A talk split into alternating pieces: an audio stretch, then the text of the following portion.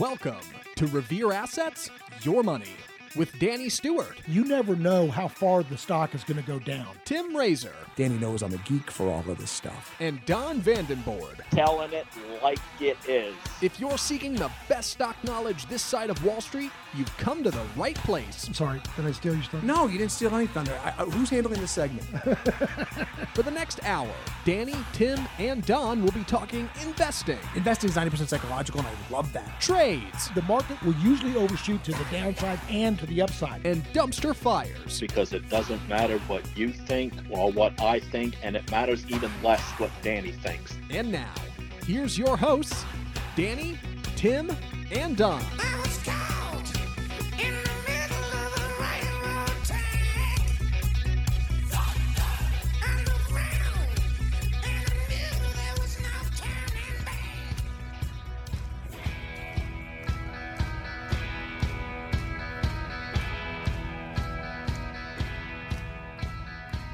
Happy birthday to you. Happy birthday to you. Happy birthday, dear Sydney Lee, my freshman daughter Baylor, and Don Vandenbord. Happy birthday to you. I had to do that first, folks, otherwise, I might have forgotten halfway through the show. But Sydney, we love you down in Waco. And Don, we love you down in St. Augustine Beach, Florida. So now that we got that out of the way, I hope Nikki gave you a big wet kiss this morning for your birthday, Don. And now we'll go to the show. Jon Corzine is going to shutter his second hedge fund due to poor performance. Well, I guess that's bet better than outright stealing and theft on his first uh, uh, uh, commodities firm, where they just raided people's accounts. Now, is somebody reading my mail? I just saw this article saying, Will inflation repeat that 70s show? And it's talking about uh, that's what the author's saying, but bond prices are screaming yes. He's saying no. He's saying no, it's not going to be a repeat. But that's not what bond prices are, are saying. And along those sa- same lines, is U.S. debt unsustainable? With this ticking time clock and the and the and the debt ceiling being hit, and people saying we're 33 trillion dollars in debt and we're going to hit the point of no return soon, or and the other side says modern monetary theory, you can print as much as you want and it won't matter. It won't cause inflation like last year when we did it. It'll be different this time. Who knows? But we're going to talk about those things because that's going to have a major, major effect on which asset allocations you should have, the type of assets you should have. Because if we go into a, def- a recession and deflation, and they raise interest rates high enough to kill off growth and kill inflation, but also kill jobs, you want probably bonds and you don't want gold and you don't want equity. However, I'm sorry if they if they but if they do create a soft landing and and it's not too tight to where inflation goes down, but it doesn't kill the economy, that's the Goldilocks they're looking for. But if inflation keeps going up and rising, now you're going to have to have gold and precious metals and commodities. So recession, deflation, depression, it's bonds normally. Sometimes even gold. Yeah, it might surprise you. However, if it's inflation, it's precious metals and commodity. If it's even keel, good expanding economy, then it's going to be stocks and bonds. So we're going to talk about that. And and and um, most important, what effects does a strong dollar, not a weak dollar, because right now we're having a strong dollar, have on these markets? We'll go to Don on that, and Mike is Mike and I are going to talk about the default uh, print mechanically the US dollar and treasury bonds and what that means. So before I do that, let me give you a couple of facts. By the way, all of these articles are on our show notes. So you can go read these show notes. Some of them are, are, are pretty heady stuff. But uh, Luke Gromen, who has this advisory firm, he basically is talking about the bond market meltdown. Okay. And he's talking about debt you know, we haven't had this much debt to GDP since World War II when we were fighting war. Not ever since, quote, peacetime. Now, whether Ukraine's peacetime or not doesn't matter. But, but if we if we uh, uh, we've not had this much debt since World War II, and the government spending was 25% of GDP approximately a year ago, and now it's almost 30% of GDP. So of our total gross domestic product, 30% is our government spending. That's up 15%. Our deficits, our interest expense every year is now 8.5% of GDP. Okay?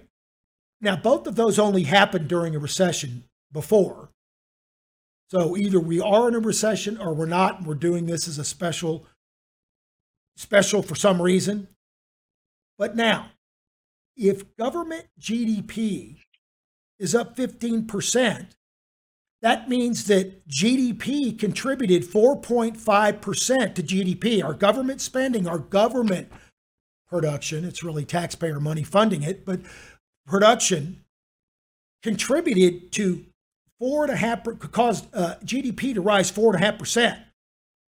Well, if the reported GDP is 2.1, the last reported GDP, that means the private sector is either flat or only up 1%.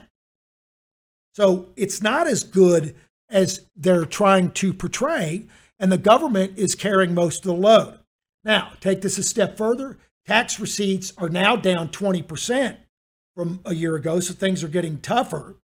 And at these 5% new rates, because the treasuries have to roll over the interest expense to 5%, so on $33 trillion, and it won't happen all at once, that's going to be 1.65 trillion of interest expense each year. So the government spending can be a real problem. Now, why do I say this? Well, my former partner who passed away in 2016, his name was Dan Kofal, he came up with what's called the Kofal curve. You heard of the Laffer curve? Well, the Kofal curve. And he said a government job is not equal to a private sector job. Why is that? Because it takes eight or so, maybe 10 private sector jobs, depending on how well they pay and how much money they're making, but roughly eight private sector jobs to pay the taxes to pay one public sector job.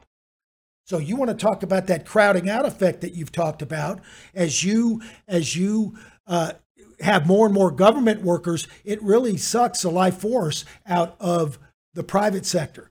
So that is a problem. Now, so what Luke is saying is the long-term treasuries are not nearly as deep as liquid as they once were, and actually for the first time, gold volatility has been less than treasury bond volatility during this interest rate hike. That is not normal. Now, he said, if he's correct, he said gold and precious metals are going to be the place to be. Now, what I'm saying is, if rates do come, if they peak and, and they, they start having the effect, and the Fed start stops taking interest rates, take their foot off the gas, and rates start to come down along with inflation. Inflation's already been coming down some. Then bonds and stocks, and even gold possibly, but bonds and stocks are going to be the way to go. So this is one reason we don't like passive pie chart investing because if the, you need one pie chart for one scenario, one pie chart asset allocation for another, and what if it doesn't play out? Okay. The other thing that you have to remember that's so important, so important, is the fact that um, the U.S. dollar is relative to all other currencies. So yes, our GDP is well above hundred uh, percent of GDP. Our government debt is well over 100% of debt to GDP. But the EU, the European Union, they're much worse. China is much worse. Now they hide their debt at the, the the local and providence level, not at the federal level, not the national level. So they hide it better. But they and Japan's the worst of all of them. Put a fork in them, they're done. So it, you always got to look at it on a relative basis. So with that kind of backdrop, are we? Is the Fed creating that perfect Goldilocks soft landing scenario? or are we hitting a point of no return and and we, we got to cut spending soon or we're going to get in a debt cycle a spiral what is that but more importantly what are the correlations between these asset classes because bonds, strong dollar, bad for stocks, bad for treasury bonds normally. Well, it's good for treasury bonds long term, but it puts pressure on them in the short term, and it's also bad for gold. So, with that backdrop, I want to bring Mike in. And Mike, why don't you explain just a little bit about, you know, you wanted to talk a little bit about the mechanics of uh, the U.S. dollar treasury bonds and kind of the mechanics of how that works. Absolutely, and I think uh, a discussion style format would be great. So I don't go on too long explaining things without, um, yeah, having some dialogue and and um, yeah, di- diff- different thoughts. But um, basically, just going back to um, about the the liquidity and demand for for the long end of the curve, these these longer dated treasuries. I think a lot of that is is overblown. I mean, at the moment, we are seeing a lot of issuance, so there is a lot of supply coming onto the market but in terms of demand for the, these longer dated bonds, something I was thinking about is is the largest generation in America currently is the generation um, that's retiring between the years 2010 to 2030, and that's the the baby boomer generation. And and between those years, there that that is the largest generation in America in terms of population, and they're the ones that are retiring. So from 2010 until until basically last year, all retirees were pushed along the the risk curve to to risk your assets to actually generate some income and get a yield because there were no other options. I'm sure you've heard of something called TINA, which is there is no alternative. That's why equities were performing so well and had so much money flowing into the the equity market because there was no alternative to equities. You couldn't park your money in these longer dated tre- treasuries and earn income. But now that there is an alternative, and as I said, this is the largest generation in America, and on top of being the largest, also the wealthiest generation America's ever seen. There, there is a lot of demand for those those treasuries uh, from from this generation. So that is something to consider. And I don't know the exact supply demand dynamics um, in terms of the exact numbers of of how much demand versus supply from regulations I've seen there will demand to absorb supply of treasuries. And also to consider is the central bank, they talk about QT and balance sheet runoff and getting rid of these these uh, longer dated bonds. They that is accurate. They are letting a lot of them run off, but they're they're only letting about 60% of the the bonds that are maturing to run off. They're still buying, purchasing actively in the market another 40%. And then foreign central banks as well, increasing their holdings as their bonds mature, they are they, they have a a, a, net uh, neutral position where they're not increasing their holdings, but as those bonds mature, they are purchasing the, the, the same amount. So there is demand. Um, and and yeah, Powell was asked about this in the conference. What's leading to uh, the, these higher, longer term rates? Is it that inflation expectations are unanchored? And he said no. There, there's a lot of other factors. He he does not believe that it's inflation at all, which I completely agree with. It's more you've got term premiums. There's also a lot of momentum, and and we can't discount the the the momentum and it's when when things are dropping when yields are increasing the the sort of knee jerk reaction is to have them increasing and momentum continues until there's there's a an opposite um equal and opposite force in in the opposite dir- yeah in the opposite direction so yields can continue rising for a while but eventually uh they they will stop and and reverse um so so something to keep in mind but I think a good place to start the discussion would be talking uh, about interest rates and then relating it to the dollar. Because at the end of the day, everything in the macro economy starts from interest rates. That is the primary driver of all macroeconomic activities. The cost of money, the cost of money. the the cost of money exactly. So the the Fed's been front and center for a while now. I'm sure everyone, if they didn't know what the Fed was two years ago, they they they know uh, all, of the voting members on the FOMC, and and they're best friends with uh they they talk to their best friends about Jerome Powell. So everyone's well aware of the Fed, what they've been doing.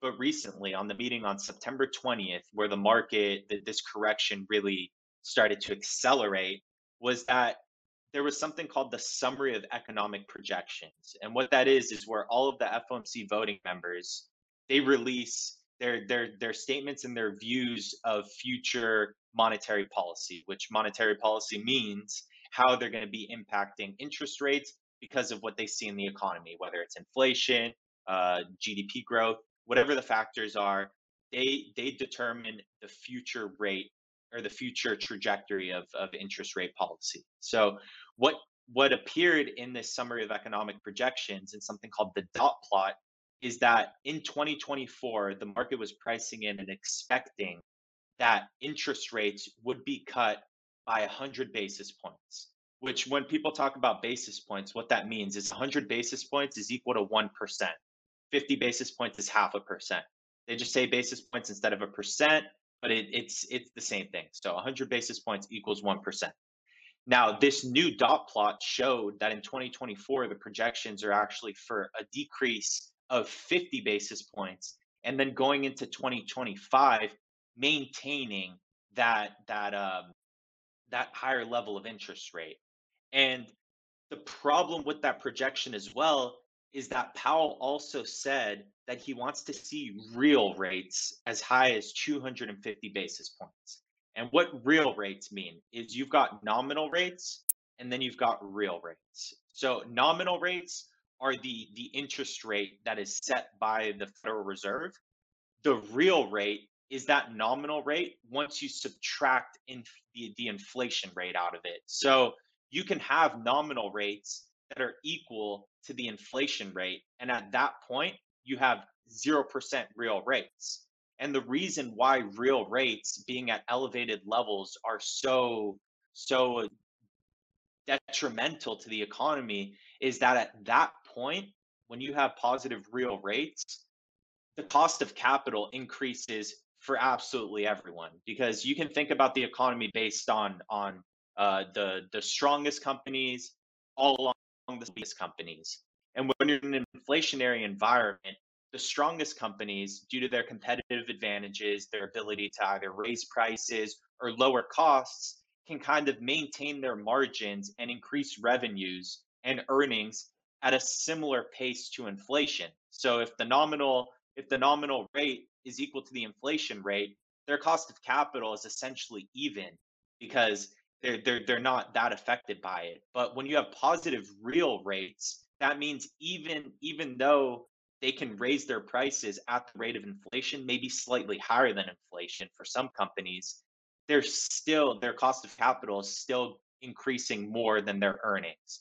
And that will affect the weaker companies first, which is why you're starting to see bankruptcies because they don't have the earnings power or the the market position to to counteract that and withstand that and then the stronger companies survive but eventually you get to a you get to a situation where a company that seemed really really strong out of nowhere goes bankrupt and then it's more of a okay maybe it's not um maybe there's a disease that's now infected the the entire economy and that's when you see the fed step in. Once something breaks that's what, that's what they call something breaking. It can be an event be a, a, company a, a strong company going bank big bank whatever it is that shows that there's something that's really infected the economy the cure to that infection and that disease is the fed cutting so that's that's why they cut aggressively when when something breaks so now, Well, hang on, hang on. Let, let- let me let me let, let- hang on. Let me jump in there real quick. So, but but to be clear, real rates need to be a little bit above the inflation rate. Otherwise, lenders don't want to lend money because they've got an, a guaranteed loss. If I'm going to lend money at five percent, inflation's eight. I got a three percent loss. That's what the real rate is. That's what Mike's talking about. So if the inflation rate is four, I've got to charge six so I can make two percent. Otherwise, I'm really not making a real rate. So lending will get curtailed as interest rates rise too much because uh, lenders have to make a little profit. So they're going to raise rates when you have inflation, and then it kills out some deals. So in a healthy economy where you don't have real, don't have a lot of inflation, you should have a slightly graduated uh, level where prime people, prime rates have a, a little bit higher rate than the inflation rate, and then subprime, and then the worst credit quality goes higher and higher. And that's a normal interest curve and interest rate curve. What the Fed has done here when they raise short term rates up so high, they actually cause miss econo- it sends wrong economic signals. Now municipalities can't raise money because they got to compete against the Fed. Now corporations have to pay a lot higher rates because they've got to uh, pay higher than what the tre- dividend stocks. They got to pay higher than the treasuries. And let's not forget, the Fed caused the inflation to begin with by printing the money and then not sucking it out once they open the economy up. Inflation is only a monetary phenomenon. It's not supply and demand. But we're here. So from here, where do we go and how do we react? So, Mike, with that, what do you do now? How do you, what, kind of explain the interactions between the asset classes, the bonds, the dollar, gold, and oil, and kind of what, wh- how you would do it if you were the Fed now, what you would try to do. well, I, I'm I'm certainly not qualified to to speak on uh Uh, trust me, you are. what, what Fed- the- no, no, no, don't, don't, sell I would be yourself. Doing if I was the Fed. Don't don't sell yourself short. You're as smart as those guys. These guys caused the massive inflation to begin with. Don't kid yourself and don't let them misdirect you and tell you that they didn't cause it. The Fed was the cause of the inflation, period. Now we want the Fed to fix it. Well, okay. Oh yeah, I mean the the, the Fed, yeah, the, the Fed is, is the root cause of of all um in, in- for for the Right. past So few decades uh, in, in recent history, all macroeconomic cycles. There, So, so kind of now go into the inner correlations between these, but you don't have to tell you what you try to fix it with the Fed. But now, kind of go over what what the inner correlations between these assets: the dollar, gold, oil, and Treasury bonds. Okay, so starting with uh with uh with with the dollar and interest rates, I mean the correlation there is that a, a primary driver of of foreign exchange rates are it's something called interest rate differentials, and what that means sounds complicated, but all that means is the difference in the level of interest rates from one country to another. And for example, the risk-free rate, what it's called risk-free, which is you're taking absolutely no risk the baseline. It's used for all um, valuation. It's, you always use the, the, the risk-free rate that risk-free rate is is us treasuries. Now what maturity you want to use depends on on what kind of valuation you're you're, you're trying to accomplish but the risk-free rate is us treasuries. Now in terms of foreign exchange rates and, and those currencies explain to me how it makes sense that the euro which should be if the risk-free rate is the US, all other interest rates along uh, uh, between nations should be higher than that risk-free rate. How can the eurozone have a lower interest rate than the US? How can the 10-year treasury in Europe be yielding less than the dollar? And it can't, which is why you're seeing that euro weaken against the dollar because money is just flowing into into the US into that risk-free rate and they don't want these these uh, euro bonds, which is why, or not euro bonds, European bonds, because euro bonds is something different. But the, these European central bank bonds, when now rates are increasing rapidly in in Europe, and and Europe's already been in a recession for a little while, um, technically speaking. And as rates increase there, they can't handle it. So Europe's in a lot of trouble. The U.S. luckily, our economy has been strong and up until now we have been able to handle it but that can that can change uh, very rapidly as well so in terms of uh, the the main driver you gonna say something dan Well, I was going to say the one good thing, and I hate to say this, I almost cringe saying this. The one advantage to us having higher rates is you get foreign buyers of our bonds. We finally start. So, uh, to, uh, as of 2014, central banks holding U.S. Treasuries actually had gone down quite a bit, and their purchases of gold had actually been increasing. But just this last year, they're starting to buy more treasuries again, like Mike said. Why? Because the yield's higher.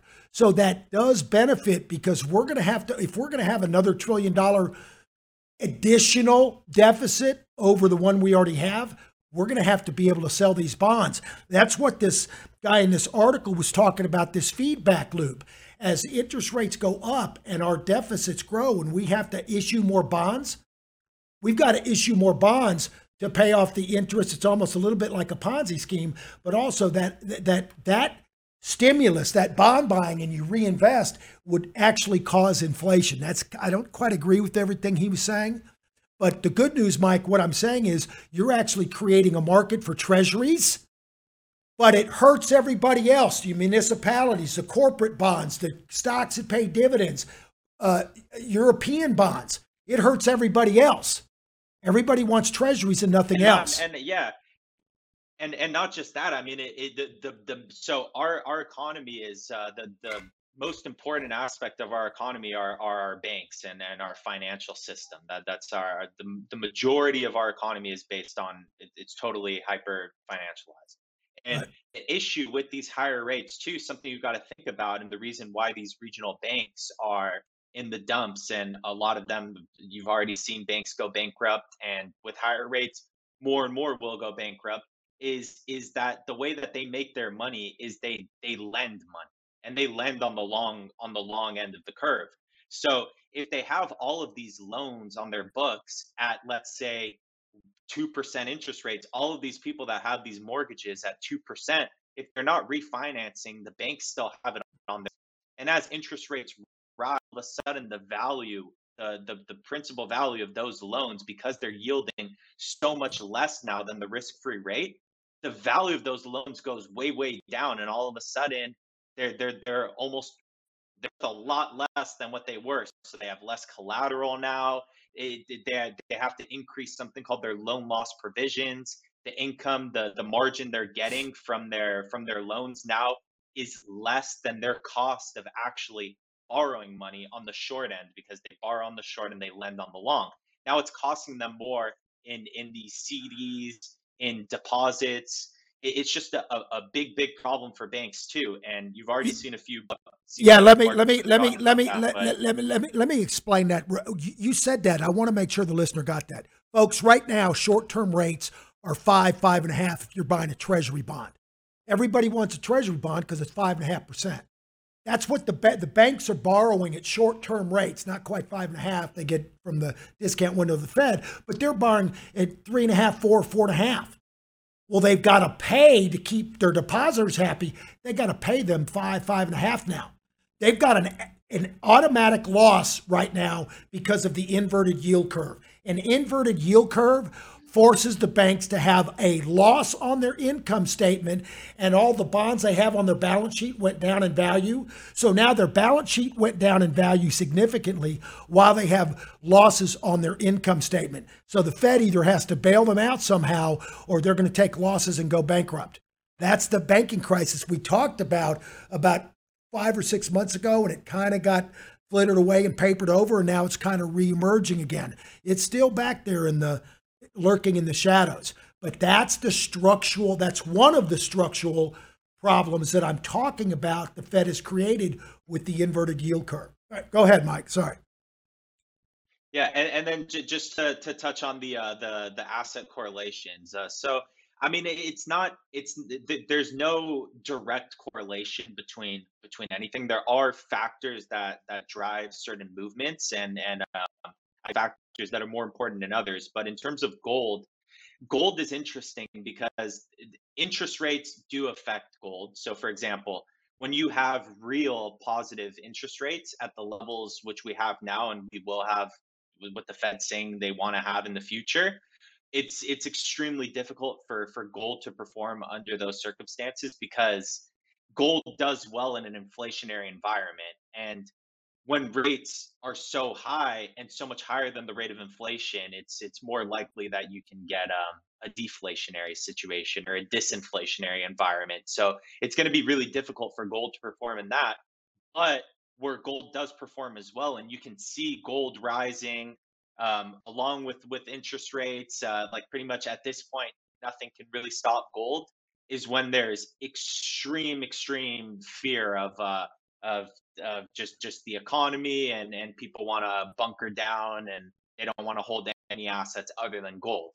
Now that's usually in a later phase because before you get to that phase, like in 2008, what we saw is when there is a financial crisis where you would expect gold to be doing well, most gold, I mean, you and me, you and I and our friends can buy a little gold, but that's not what's driving the price of gold. What it really is is central banks and and uh, large institutions. And these institutions and central banks, when when really hits the fan, they they don't sell what they want to sell. They sell what they can sell, and they they just get rid of all their assets because they need liquidity.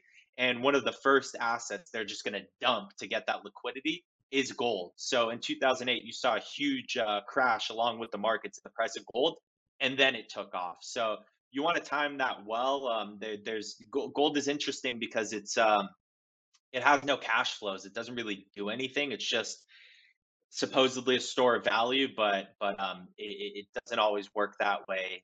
Hey, And, hey, hang on. Hey, let me let me the- let, the- let me let me let me jump in there real quick. Just a couple things about gold. Because gold is traded on the futures markets as futures contracts, uh, they have a carrying cost that's based on the interest rate. And because gold doesn't have a dividend, if interest rates rise, the cost of the futures contract, the carrying cost of the gold futures contract actually goes up. So it makes it more expensive. That's one reason that paper gold, when interest rates rise, that it puts pressure on it. But Mike is spot on, and I'm glad he caught that and knew that, that when you get extreme fear, both treasuries and gold can become highly correlated together and move together. So in 2008, the only two sectors that, that were did really well in 2008 were treasury bonds and gold. Even corporate investment grade bonds did poorly. Now, during the Great Depression, how did physical gold do? Well, we don't know. The government confiscated it. They confiscated it at 17 and a half and then sold it in the open market at $35 an ounce a few years later. So they've almost doubled their money in a couple of years. The gold miners, the gold miners were the best performing sector in, during the 30s. Silver miners averaged 14 per, gold miners were way way up there. Silver miners were up 14% in those in that like 31 32 to 38 period. So everybody in in textbooks in college they teach you that deflation is bad for precious metals. When you get in a scary enough environment where people are scared, gold actually acts better as a fear trade than even an inflation trade. So sometimes, like Mike's right, when you get a little deflation or you get a little bit of uh, dropping rates or or inflation numbers coming down, so you're getting a little bit of deflation, that's bad for gold. But if it really starts to collapse, don't be surprised if gold starts to rally. That's why price is always truth. All right, Mike, go ahead. Sorry. Yeah, and, and just uh, I guess lastly, and then and then um, if you have any questions or, or you you or Don uh, some something that I can explain a little better, I'm happy to go and tell. But um, basically, the the I want to say about these higher interest rates is that they're fine, they're sustainable as long as as long as nominal GDP includes that that's not then you've got real GDP, which you subtract inflation from. But as long as nominal GDP remains strong, a higher interest rate is sustainable because as GDP increases, the government's revenues will increase because wages are going up. They can raise more in taxes because tax taxes are, are directly linked to growth.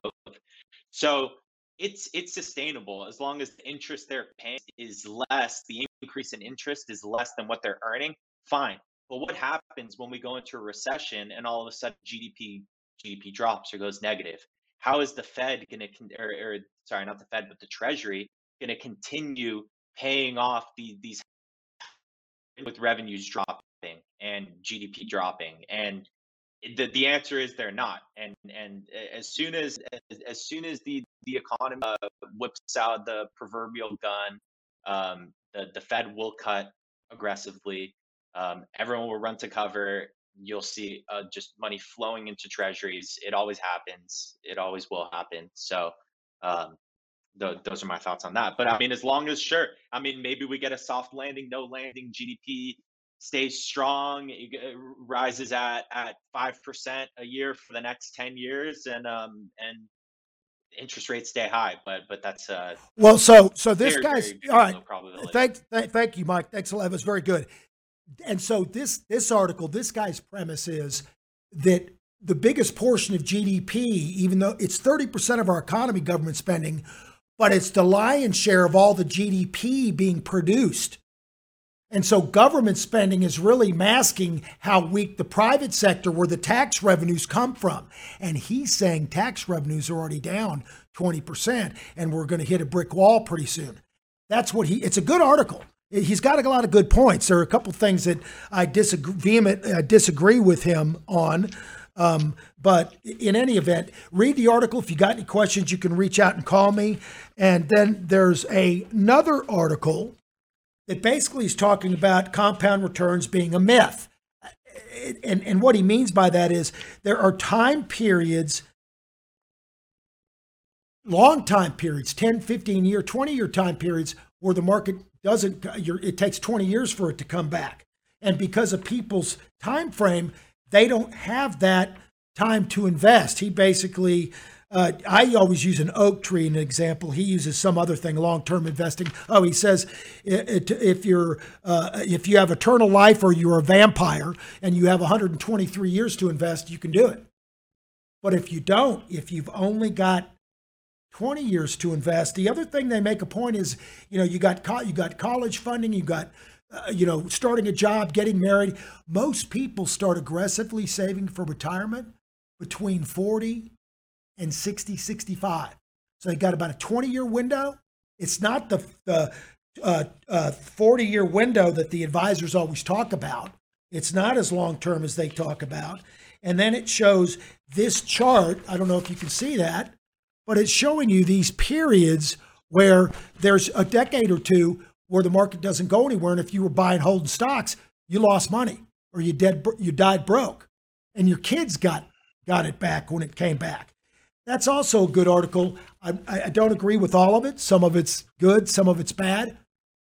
But that's why I want to talk about the impacts in price in these different asset classes with the dollar, with the gold, with oil, and with interest rates. So, Don, let, we're going to go to the markets and and kind of, if you would mind, why don't you bring up a couple of charts showing how when you know the dollar gets much stronger, bonds and you know, I mean, uh, uh, stocks and gold go under pressure, and then all of a sudden, when the dollar's kind of eased off, it's just the opposite. It's literally like a seesaw, and there's a pretty good correlation.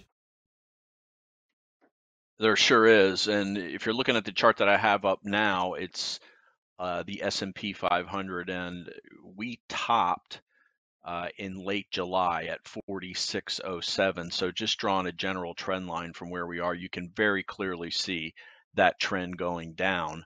Now let's take a look at charts of the US dollar. Anchor it to late July, and you can clearly see the dollar being uh, very strong. Let's go to a chart of the 30 year T bond. And you can clearly see rates going higher. Let's take a look at the 10 year. We've been talking about this.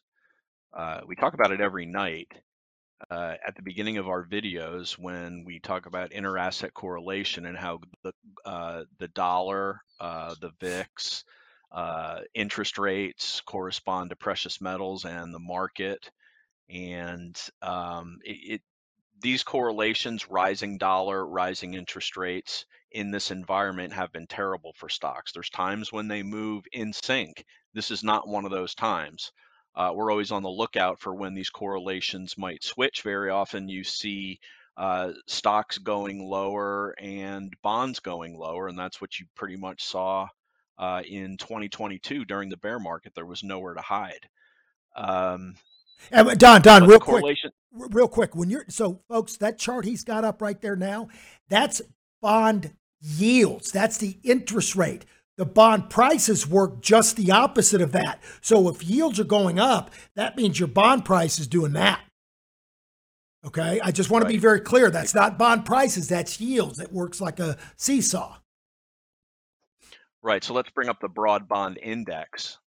And you can see the trend on this since April has been very clearly down, uh, not always in sync with what's going on with the market. But uh, since the end of July, when the market started correcting, bonds have been correcting too in price, meaning yields going up. So this is another situation where, uh, just like we saw in 2022, let's go to uh, here's a chart of all of last year. This is what bond prices did in 2022, totally dumping. Uh, what the S&P 500 do during that time? Well, that was the the inflationary bear market, and the trend was down there also. So, and it was a case of why everybody started talking about is the 60-40 portfolio dead because the traditional asset uh, pie chart advisors say bonds are a terrific hedge against stocks. One goes up while the other goes down, and that's just not always the case. And it certainly wasn't the case uh, during the 2022 bear, and it hasn't been the case since late July either. Actually, actually, actually, stocks and bonds are more positively correlated than negatively correlated. People don't know that. They actually move more in tandem than they move inversely over the long term. Yeah, and when and and during times of crisis, I think Mike uh, mentioned this quote too. It's not you know what you want to sell; it's what you have to sell. Uh, and and forced selling uh, just piles on, and uh, all correlations go to one during uh, crisis times like that. But what we've been talking about more shorter term, uh, the market has been in a correction on the, uh, on the videos, and that correction started right here with Joe, Jerome Powell and the FOMC last Wednesday coming out with a much more hawkish stance than was expected. We sold off hard uh, last Wednesday. The next day we gapped down and closed at the lows. The day after that we closed at the lows. We had a short term bounce. Then we had another gap down and closed at the lows. and then finally uh, on Wednesday, it looked like we tried to put in from a very old level some sort of a bottom. Uh, we followed through with some strength yesterday, and then we gas morning on uh, PCE inflation data that was perceived as positive. Uh, well, it was perceived as something that would not make the Fed continue to hike rates. The the rates, the odds now for uh, a rate hike either in November or December are uh, around 20 to 25 percent.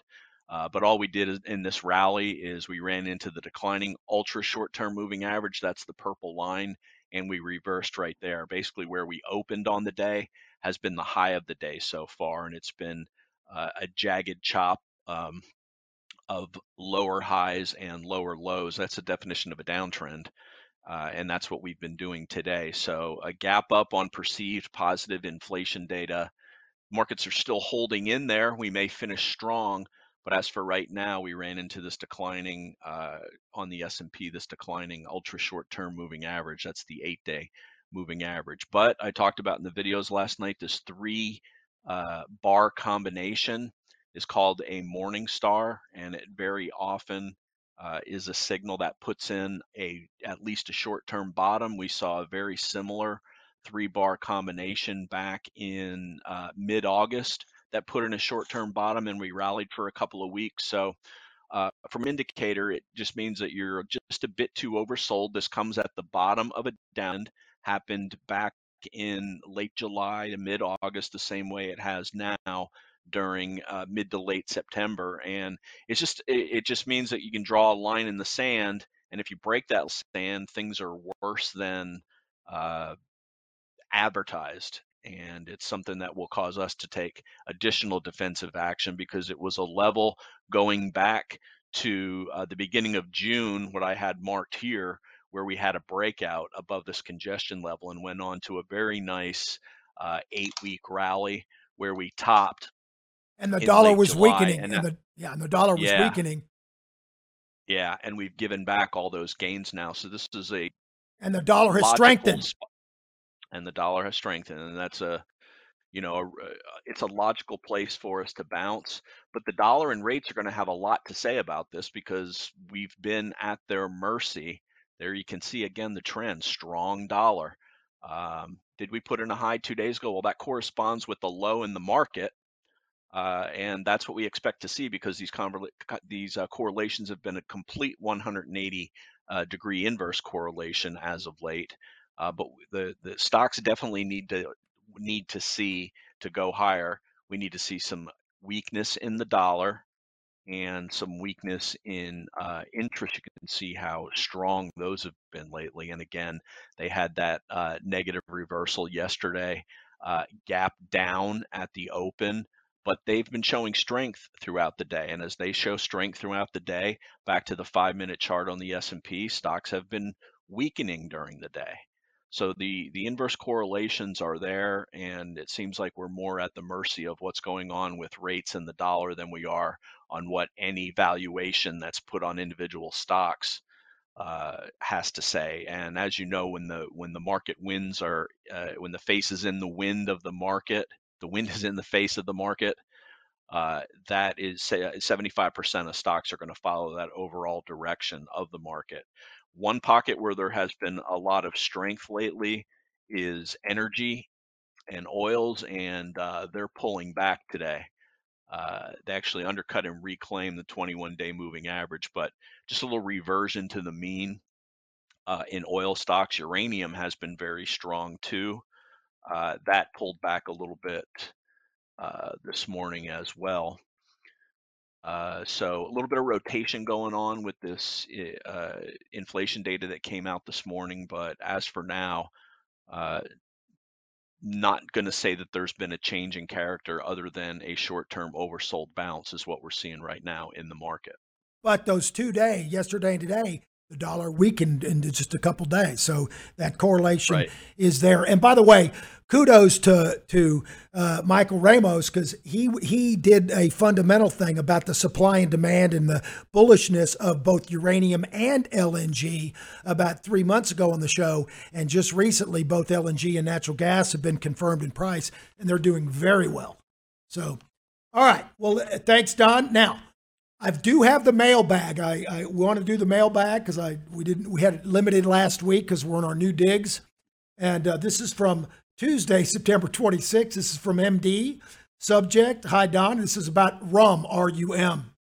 Reason for the big drop recently is because of one year window open for IPO buyers to sell. I think the selling is over. The CEO of the company said he's not selling, and any shares his he's not selling any shares and he has a lot of them. Don, Mr. Politically Correct, you might like it, but as the market, but the market currently hates it. We don't buy junk stocks for clients. So I said, me, MD, anything we invest in must be confirmed by price. Otherwise, it is just what people think might happen, not what is currently happen, it, currently happening in real time. It is a different approach than forecasting in the future. We are different. Revere is a different animal. we measure what is happening while it's happening and make adjustments accordingly. Cheers and hope you're well. Thanks, Dan. Uh, that's one of them. Uh, this is another one. Um, uh, you don't want to mention anything about rum, do you, Don? R U M? Rumble? Uh, I just drew it. I just drew the downtrend line that yeah. it's in, and you know, when we talk about junk stock, I mean, I'm not trying to be derogatory, but uh, there's things that we just have to stay away from from a li- liquidity standpoint. First of all, I mean, this could have the best chart in the world, but it trades 1.6 million shares and it's a five dollar stock.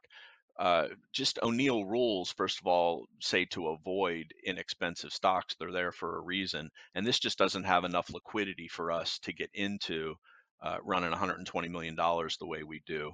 Well, not only that, illiquid stocks can be manipulated. They can be manipulated Absolutely. badly. So, anyway. Yeah, and and I mean, this we don't catch falling knives either. So, uh, you know, the CEO might say, "I'm not selling." Will that put in a bottom? Maybe it will, and I wish any Rumble holders the best of luck. But this just isn't something that uh, falls into the category that we would be buying for our clients for several reasons.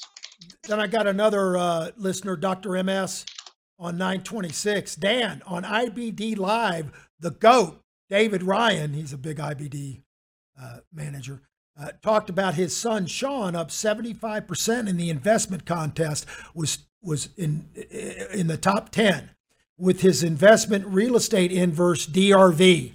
I think it was DRV. That's I think that's one reason he sent it to me because I've been talking about DRV. Although DRV the last couple days has been under pressure, but it was doing great when the dollar was strengthening, the market was going down. All right, me saw that. big trades for big bucks in those traders contest, but you have to be right on a few positions you take. And Sean was right. Kudos to Sean. He was right. In those trading contests, they're only going to take two or three positions and bet big. So you got to have about three or four positions and you got to really get them right to win those contests. So it's not anything a retail investor or an investor for retirement is going to do anyway. But kudos to Sean. Uh, uh, 928 JS. Is now this is a question I think he was doing it to Don. He didn't clarify. Is this sell off over and it is it is it time to re-engage in the markets? Me, I will let Don field that on the show, but to suffice it to say, we are always engaged with and tracking the markets. It's just our level of exposure we are continuously adjusting depending on market risk. So, Don, do you want to add anything onto that? I think I kind of because we kind of described it the way you managed how we were doing things.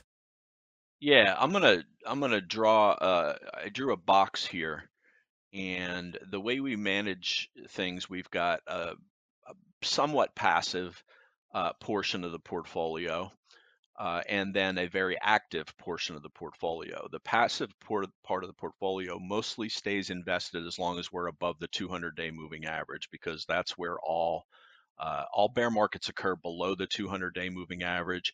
Usually, from the top until you break the 200-day moving average is about the pullback starts at about 12%. By the time you break, it's closer to about 9%.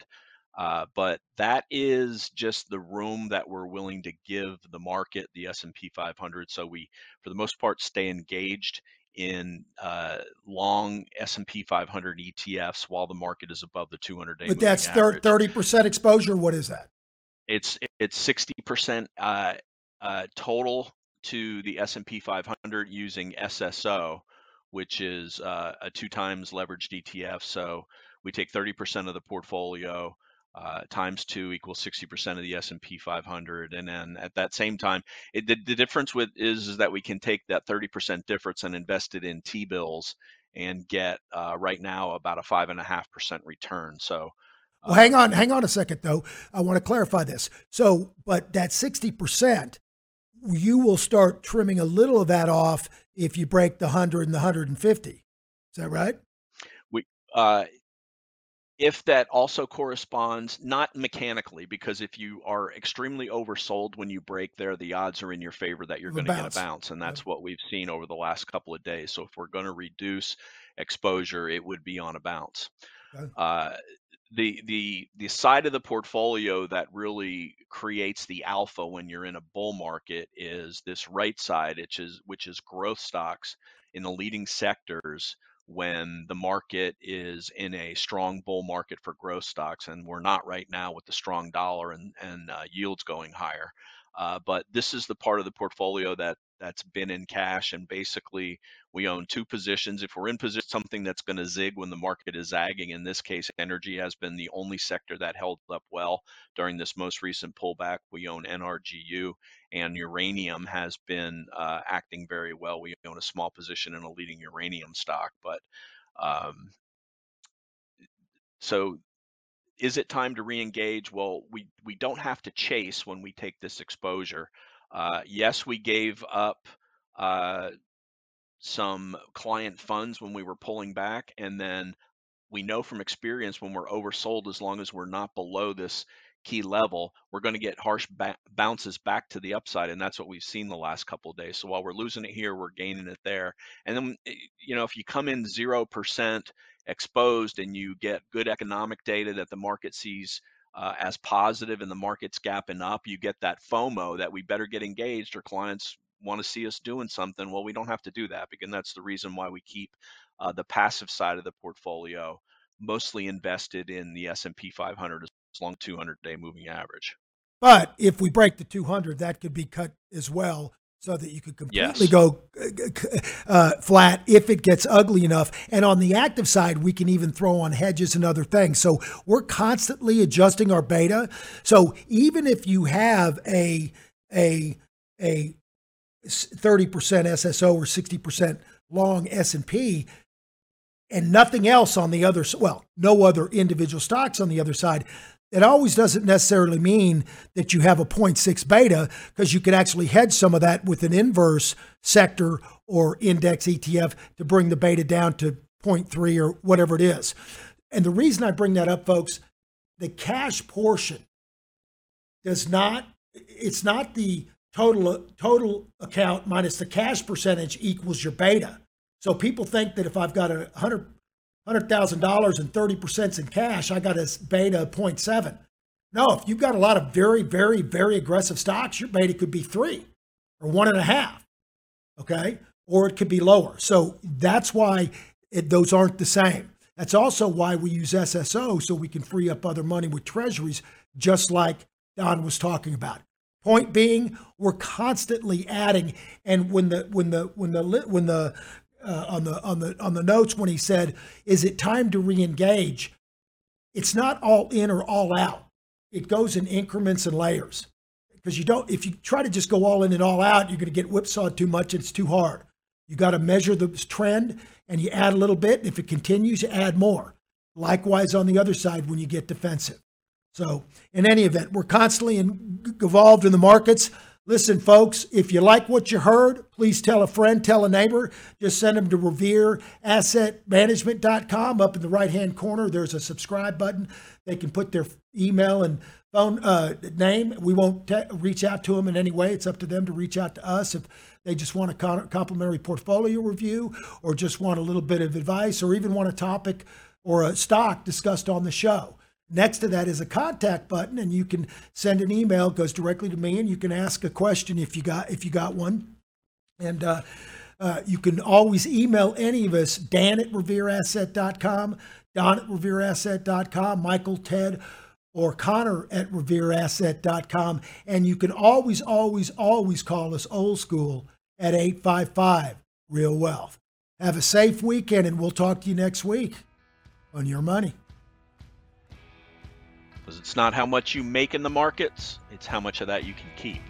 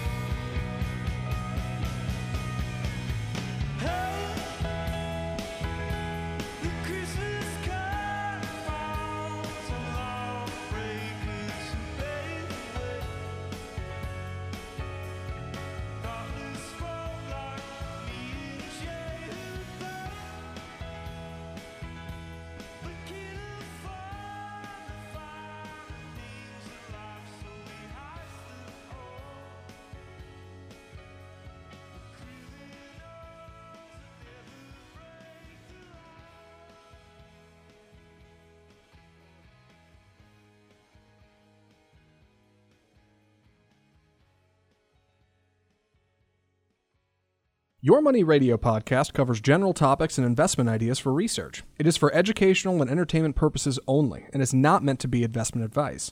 If you want or need investment advice, contact your own advisors or reach out to Revere Asset Management for individual investment advice. For more information, just go to revereasset.com.